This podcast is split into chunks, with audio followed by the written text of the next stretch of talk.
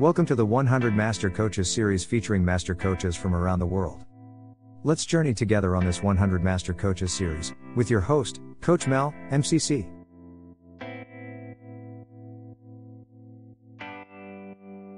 With over 20 years of coaching experience, Clare Norman is highly sought after by other expert coaches, as well as successful coach training companies as a master mentor coach. Clare looks to continually sharpen individuals' coaching edge and upskill mentor coaches so they can deliver high quality feedback to their coaches in development. Her laser focus on mindset shifts and her knack for spotting marginal gains has made her a go to person for coaches looking for mentorship and practical, meaningful ways to improve their practice. Now, on to the show. Hello, hello, and welcome to the 100 Master Coaches show. This is Coach Mel, and today on the show, my special guest, all the way from the New Forest of England. She's none other yep. than Clare Norman. Please give your round of applause to her. Welcome to the show. Thank you so much, Mel. Yes, and, and for the benefit of those who don't know, the New Forest is a national park, and we have ponies roaming wild. We have pigs roaming wild at this time of year to pick up the acorns that are poisonous to the oh, ponies. Oh, wow. We have donkeys. They're all along the roads. So there are often pony jams. you can't be in a hurry when you live in the New Forest. There you go. That's why it's probably called the New Forest because the jams are with ponies. That's yeah. that's new. That's new for me. Yeah. Yes. well, welcome once again, and thank you so much. It was, you know, a couple of months, I would dare say, or perhaps more than a couple of months since the first time I, I met you. And we've been both busy with different things and it's so so nice to finally get to have a chat with you today. Yes and you too Mel. I feel like we resonated when we first met so this is going to be a great podcast thank you. I believe so too. You know um love to know a little bit about Clare before we jump in about the work that you're doing obviously in the coaching realm. Well, uh, so it was 2001 that I started my coaching journey, and the what what hooked me into it was mm. I was heading up uh, our leaders of all levels strategy in the organization that I worked for, and I was noticing how people were having these aha moments in our training programs, mm, mm. but then they got back to work and they just went back to their old habits. Yeah. yeah. And so I was looking around for ways to transfer the learning out of the classroom and into the real world. Yeah. And coaching was one of the things that I stumbled across back then. And so that's when it all began. That's when the love affair with coaching began. Um, so I was inside the organization at the time. I mm. was coached off to the side of my job for about 14 years internally. So I wow. have that background, an internal coach, before I then became an external coach about 10, nearly 10 years ago.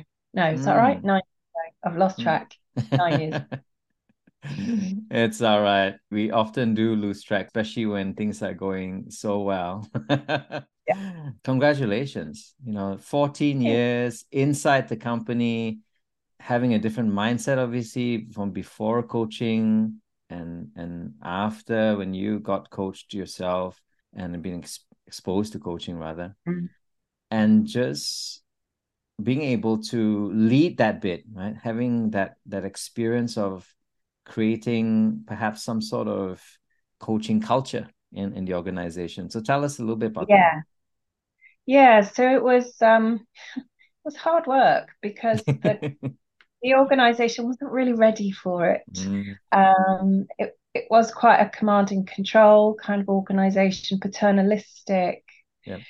Um and it had a long way to go. And um you know, so it was a slow, slow pushing water uphill kind of journey to um, continue to um, change the mindset of the leaders within the organization.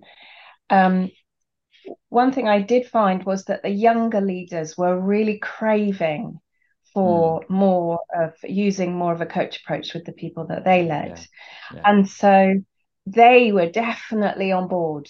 Um, so I I wrote a blog for many many years internally, and at one point my people page, which was the equivalent of my you know LinkedIn profile, my internal LinkedIn yeah. profile, like I had more hits on my profile than our CEO did, because people were desperate to learn more about mm. how do I use uh, more of a coach approach. I mean, they weren't they weren't coaching, yeah. but they were using more of a coach approach with the people that they uh, were working with to to try and harness the engagement, harness yeah.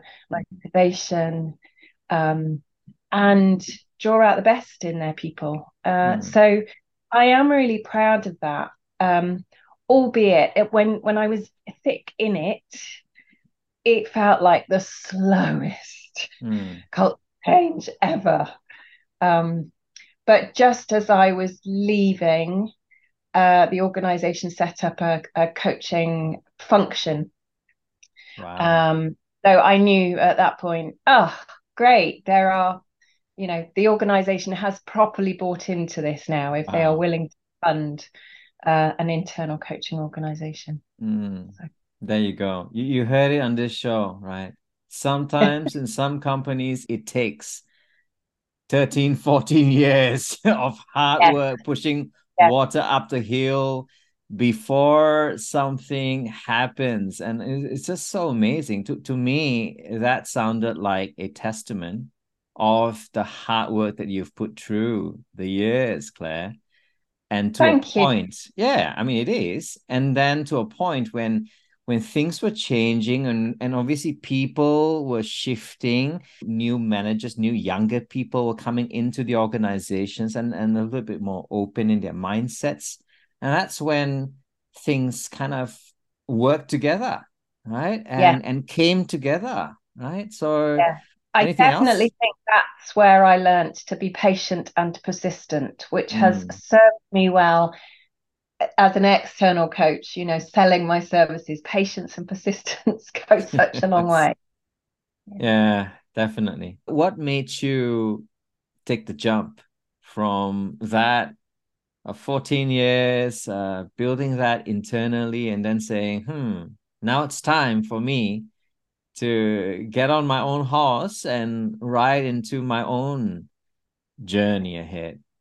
Well, it's a really funny story because um, when I first got the job at that organization, which was some years before even the, the coaching started, um, apparently the reason I got the job was because I knew or I was very clear about what I was going to be doing within three to five years, and I was going mm. to be running my own company.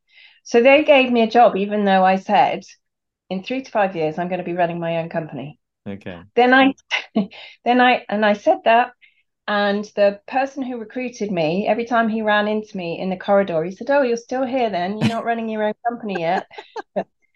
so we used to have a, a good laugh about that. Yeah. Um, yeah. because actually, um, I'm fairly risk averse, as mm. it hmm. turns out, okay. and so I didn't want to take that jump. Um, and you know, it just felt safer. I had a salary, I had good, you know, all the stuff that you have yes, that goes along of with, course um, an employed role, yeah. and um, eve- even in the times when I was a bit, or more than a bit, fed up, fed up, um, or ready for a change, yeah. I didn't quite have the courage to go for it.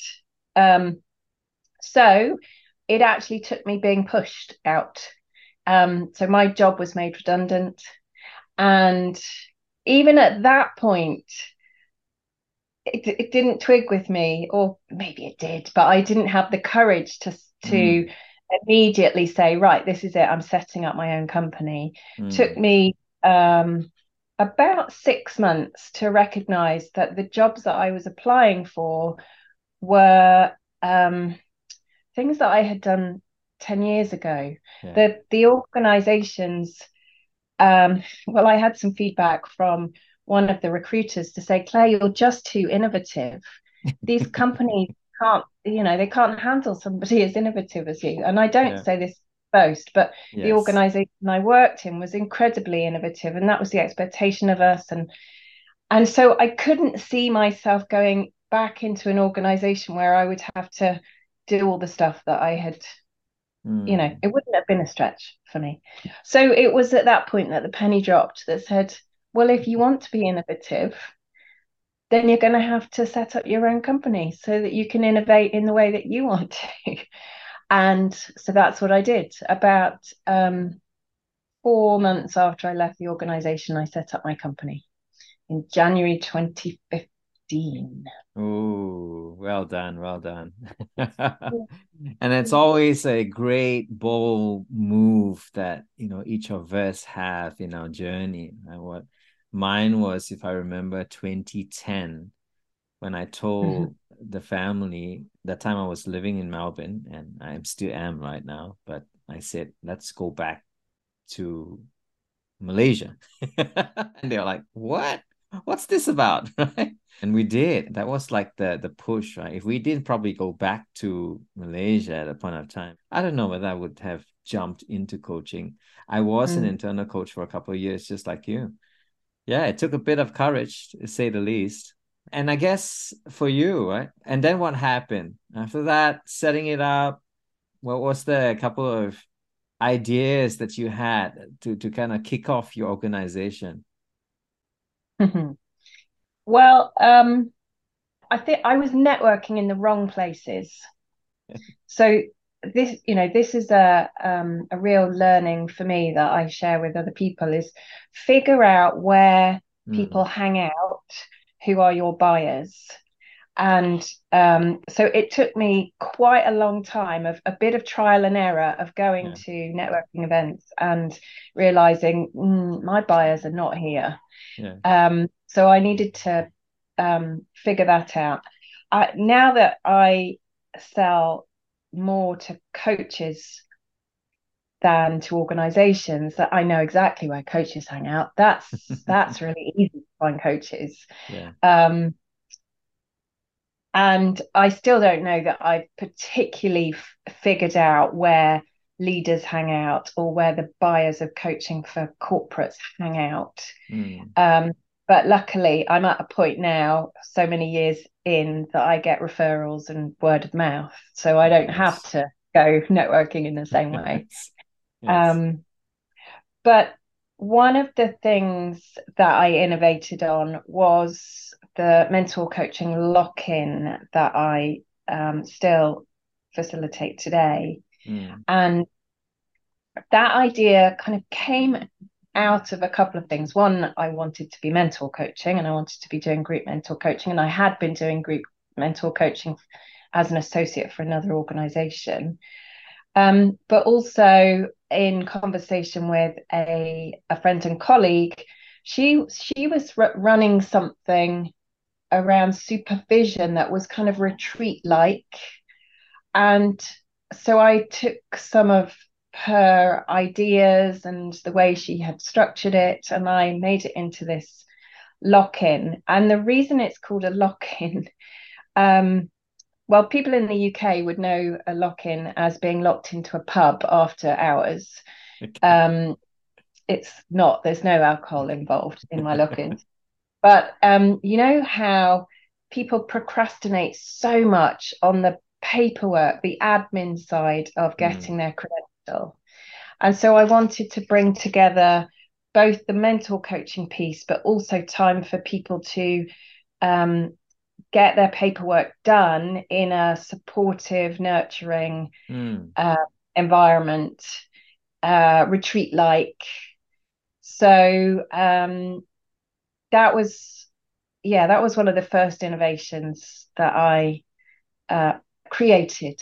Mm. Uh, was mentor coaching lock-in where people can have the mentor coaching and they have the time to really break the back of that paperwork which stops so many people from going for credentialing yeah that's innovative because um, i didn't get to do my paperwork i took a different route i, I kind of asked my spouse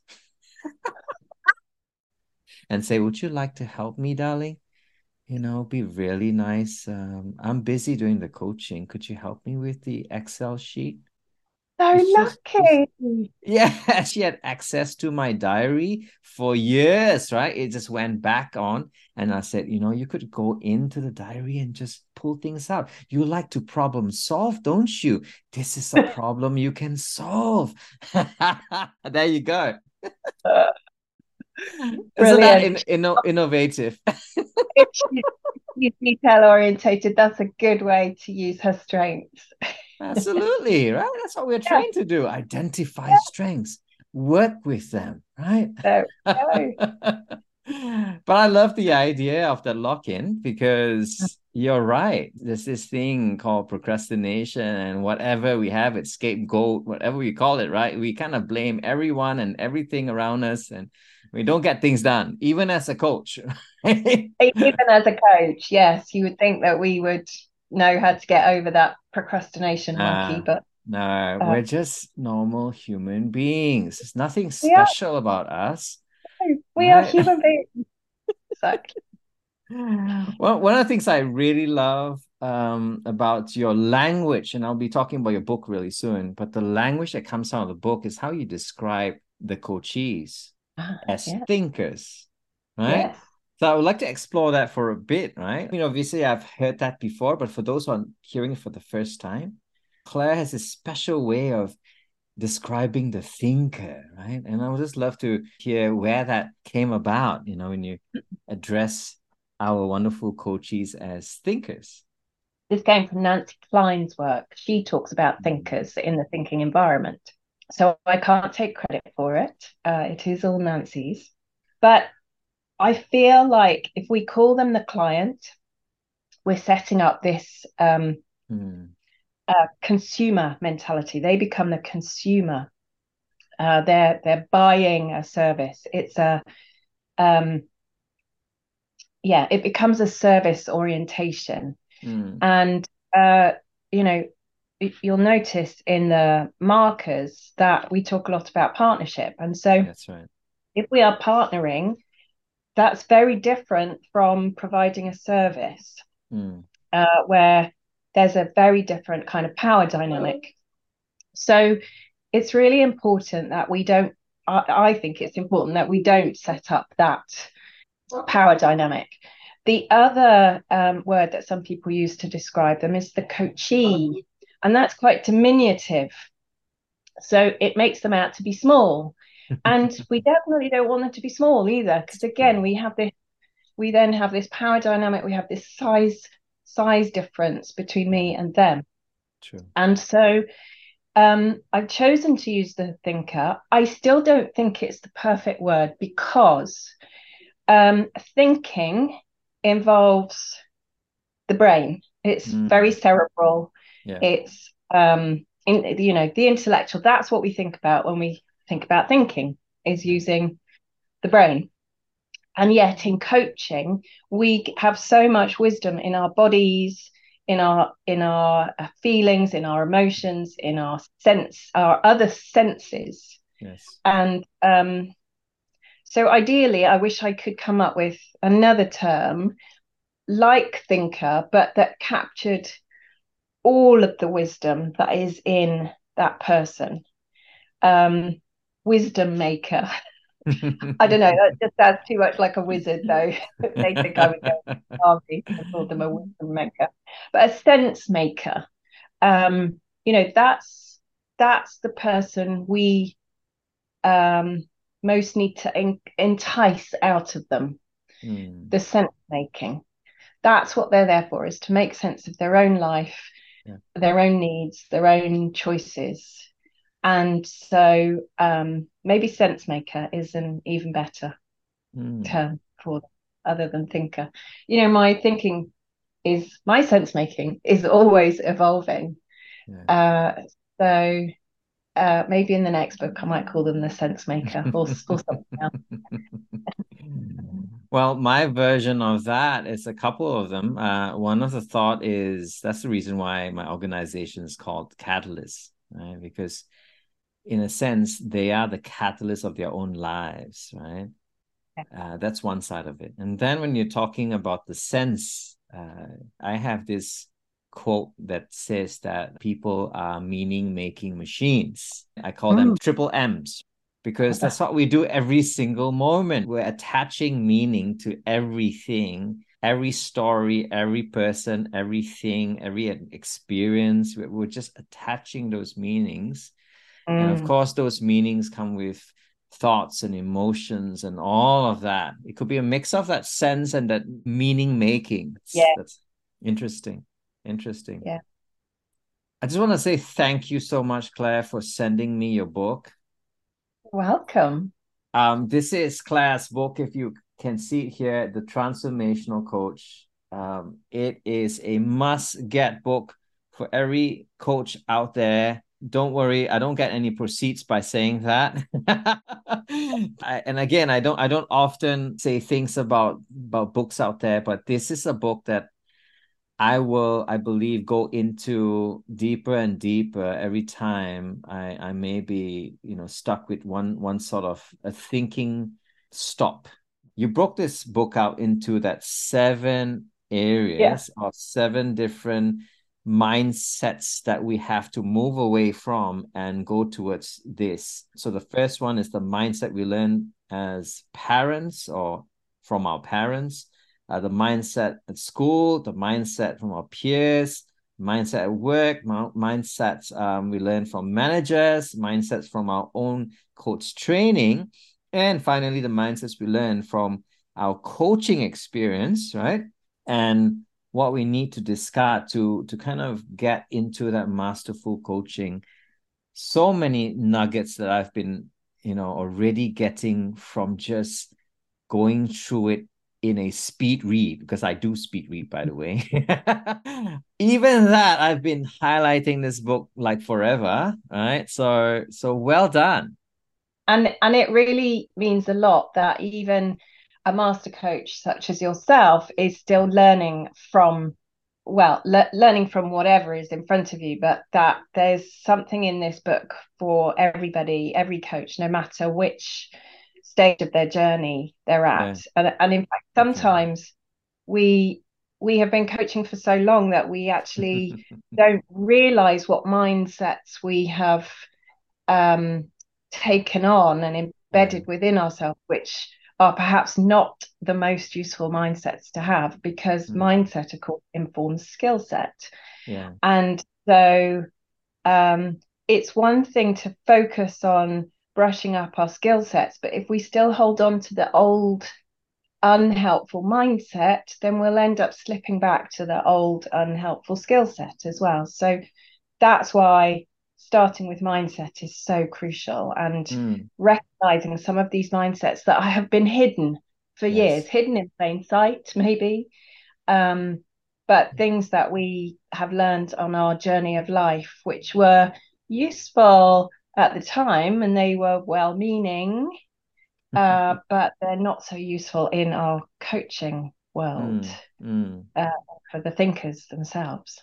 Absolutely. Um, I would love to go to the place where this was birthed. I'm sure you've got that reason why you compiled this together. I know there are interviews as well from the wisdom of about 20 plus coaches. Yeah. Uh, of course, your own thoughts in, into this as well. So tell us how that that journey started for this book. So um, I, I said earlier that the the book that came before this one, Mentor Coaching: A Practical Guide, was um, all about mentor coaching, obviously, as it says in the tin. And uh, as a result of all of the mentor coaching that I had done, observing other coaches as they were coaching mm. and giving them feedback, I was noticing so many of these mindsets that were mm. getting in people's way. Uh, so it was those things that were stopping people from being the best coach they could be or from embracing a particular uh, PCC marker, let's say. Yeah. Um, there was stuff stopping them from from displaying those competencies that the ICF is looking for. And so I found that in mentor coaching, more and more I was um, helping people to identify the mindset shifts mm. that they needed to make in order to make the skill set shift. Um, and so that's where this book really came from was just noticing all of this stuff behind the skills uh, and uh, realizing that we've got to get this out there because mm. it's not enough to focus on the competencies. The competencies are, are great, don't get me wrong. But if a coach hasn't worked on their mindsets first, yeah then they're not going to be able to consistently display those competencies. They might end up displaying them for the purposes of a recording that they submit, but then after that, they'll be like, oh, well, I can go back to my old way of doing it. No, that's not the point. the point is to change for good. And so therefore the mindsets need to shift first. So that's where it came from was yeah all of the observation that I was doing in mentor coaching mm. um, and really starting to see these glimmers of, oh, that's interesting. What what is it that is causing you to uh, take that route rather than this route? Yeah, um, and and you know when you're saying that, it made me think about um, the people I've worked with as well. So I also work with coaches uh, mm-hmm. to the school, and I noticed that similar to what you have noticed, uh, I just probably didn't write a book on that one. And you did, so that's that's fantastic, right? Um, they bring everything of themselves in it, and as much as we say, bring yourself into the coaching session, right? Appear as that unique self of yours. Mm-hmm right don't don't you don't need to appear as this made up self of yours if you know what i mean right it's one of that i got that from here as well similar but if we bring too much of that mindset right that we've been conditioned by where maybe in school or, or in a previous workplace we've we've we've looked at a manager who perhaps had had had good relationship with us and that's why we adopt certain things right? because it worked it worked in that yeah. environment. It worked for that particular situation. And maybe it could work in this as well. And so we bring things along our journey, mm. right? And then it suddenly appears in what we're doing, right? Even even through our coaching. So yeah, I, I totally resonate with that because I, I've seen that happen and how this needs to be, I wouldn't say addressed, but needs to be taken into consideration, into that awareness into yeah often say into our peripherals so that we like ah it's it's coming up eh yeah yeah it's something about becoming much more conscious to those mindsets and mm. questioning them and thinking is this serving is this of benefit to the person that i'm working with yeah um or how could it be of even more benefit if I were to shift to a different belief or mindset, mm. um, which would then shift the skill sets that follow. Uh, so making those mindsets much more conscious, you know, bringing them out into the open and questioning them, looking at them and thinking, ah, uh, yeah, I hadn't realized that this was this had become part of who I am. Yeah. I'm just going to question it. And it might be that in the questioning it, we say, yes, that's absolutely the um, the best mindset in this situation. But equally, um, there were 83 mindset shifts in that book.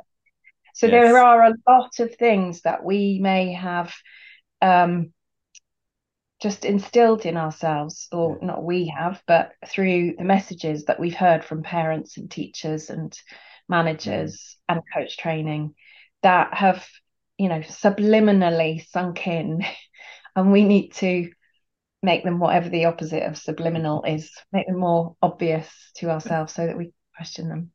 Yeah, no, sometimes we don't question them because we we believe it works, right? Or we've been we've been told so many times that this is the way. It's, it's just like in organizations that I've been in and you've been in, and organizations that we're probably working with in partnership. They have a certain culture already. Yeah. Yeah. And it's not about just throwing it out, you know, baby and bathwater together. It's not about that because some things are working for that particular organization. So the culture is not particularly broken. It's just that there are tweaks and shifts that needs to be made in different aspects of it. Mm. Like, for example, in the area of communication or open communication, right? The area of am I able to to allow my voice to come out? Yeah. And of course, in in those important areas like diversity inclusivity these days, right? So mm. all of that is coming together, meeting with the new needs of people. That's what makes this a beautiful meeting place. Yeah. And and obviously with that there'll be a lot of friction happening because uh, there, there are different schools of thoughts and concepts of what worked, what used to work, what can work, what can potentially be better at at at helping us grow as a company and so on and so forth. In your experience, Clare, when you when you've got this meeting place of all these differences, what will be some of the initial levers stepping in to kind of say, hey, we can't go about changing everything. Maybe there's a couple of things we can look at first within the mm. organization and culture. Yeah, well, it's a long time since I've worked inside an organization for, you know, culture change wise. Yes. But what I see from the outside as mm-hmm. a coach is how there are there are some organizational cultures where the system is is really stopping the mm. individuals with whom I work yeah. from doing their best work. And so those individuals can't see they can't see any way that they can make changes. Mm. You know, the the system has kind of crowded in on them and so they're like well i i can't do anything. There's nothing i can do. So more and more often i'm encountering people in organizations who are feeling this sense of um, i can't. I, there's nothing i can do.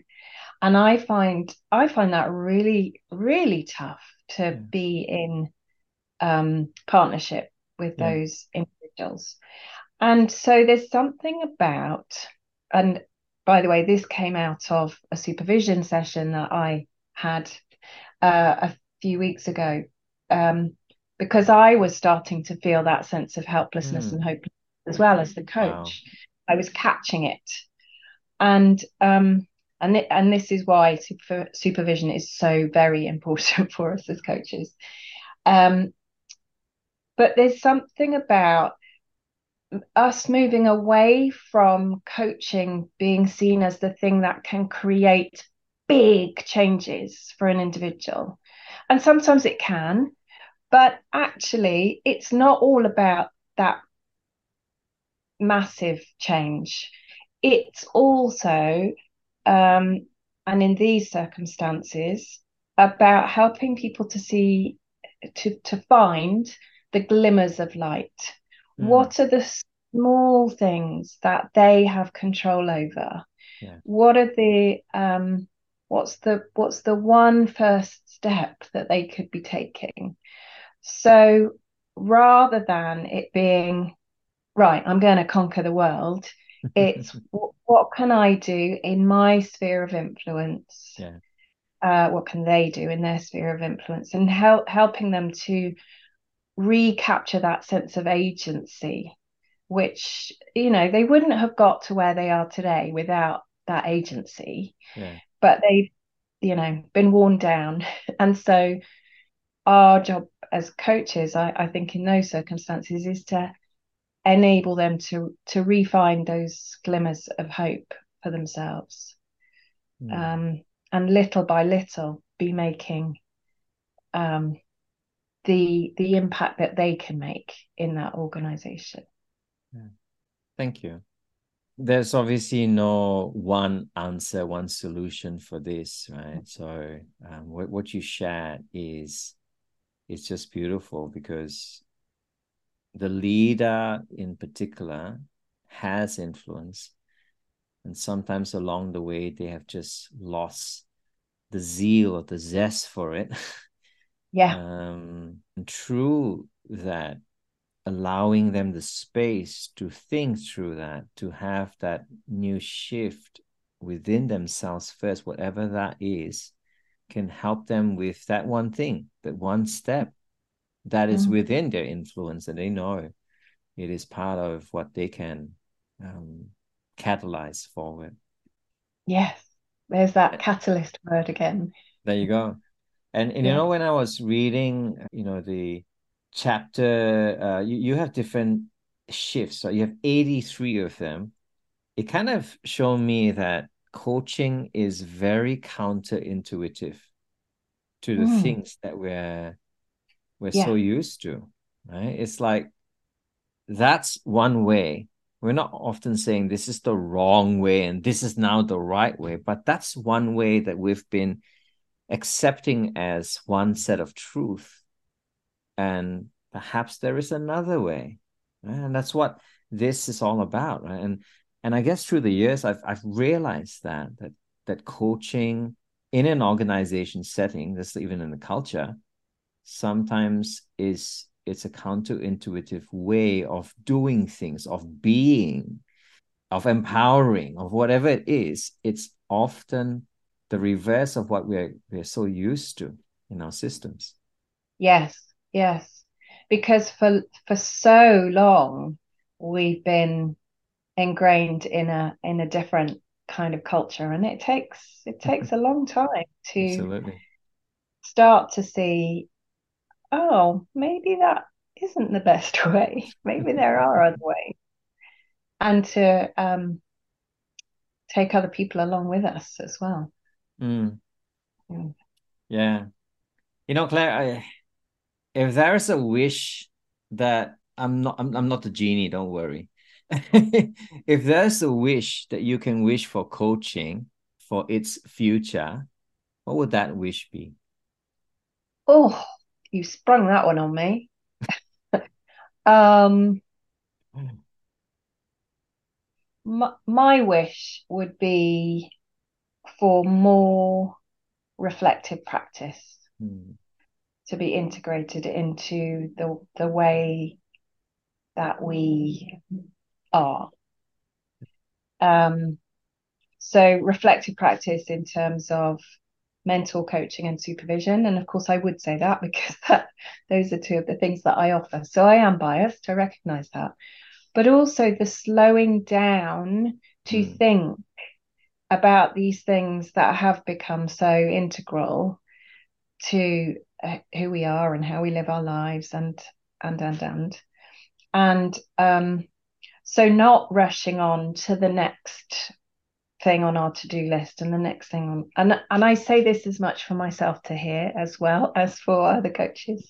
Same. Um, but the the um the real necessity for us as coaches to um ponder mm. about this craft of ours.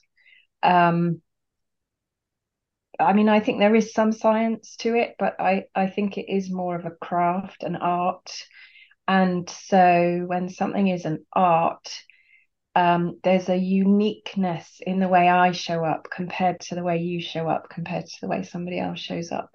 So who who is it that I wish to be as a coach? Um, who do I wish to be for the world?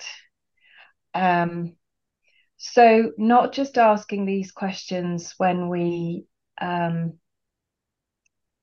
uh, you know, take a break and go off on holiday, and perhaps we're lying on a sunbed or walking up a mountain or whatever, and we have time to process these things. But but somehow integrating this mm. into our ha- habits, our daily habits, um, so that we have that time to reflect on who we are, because who we are is how we coach. Thank you. Thank you. Mm. That is beautiful. Thank you. Any last thoughts as we come to the close of this session with each other? Thank you so much once again for your for your time and well, thank you and thoughts. thank you for inviting me and thank you for the stimulating questions. There's certainly some things percolating in my head now um, that I want to go away and write about. I'm always writing and I'm always on the lookout for there's something I can I can write about. I suppose, therefore, what I would say to anybody who's listening, if mm. we are not already connected on LinkedIn, I would love to have people connect with me there. Please tell me that this is where we met in inverted commas. um, because that helps me to have some context as to uh, you know maybe what was useful about this podcast. Yeah. um but yes that that would be my final words. I love to connect with coaches. Well thank you so much for your wisdom for your sharing for your insights and of course for the book the transformational coach. It's a gift to the world and not just for coaches but to the world to kind of show them the the beauty of the counterintuitive ways that we can live and be as a human being as well. So thank you once again, Clare, for being on the show. Thank you, Mel. Take care, everyone. This has been the 100 Master Coaches show today with Clare, myself, Mel, saying take care wherever you are, stay safe, and continue to coach out there. Take care. Bye for now.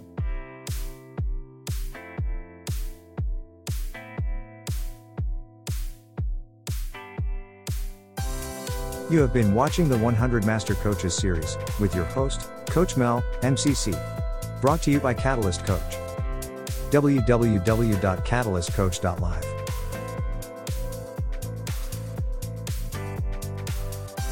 We will be right back with our next Master Coach on the 100 Master Coaches series.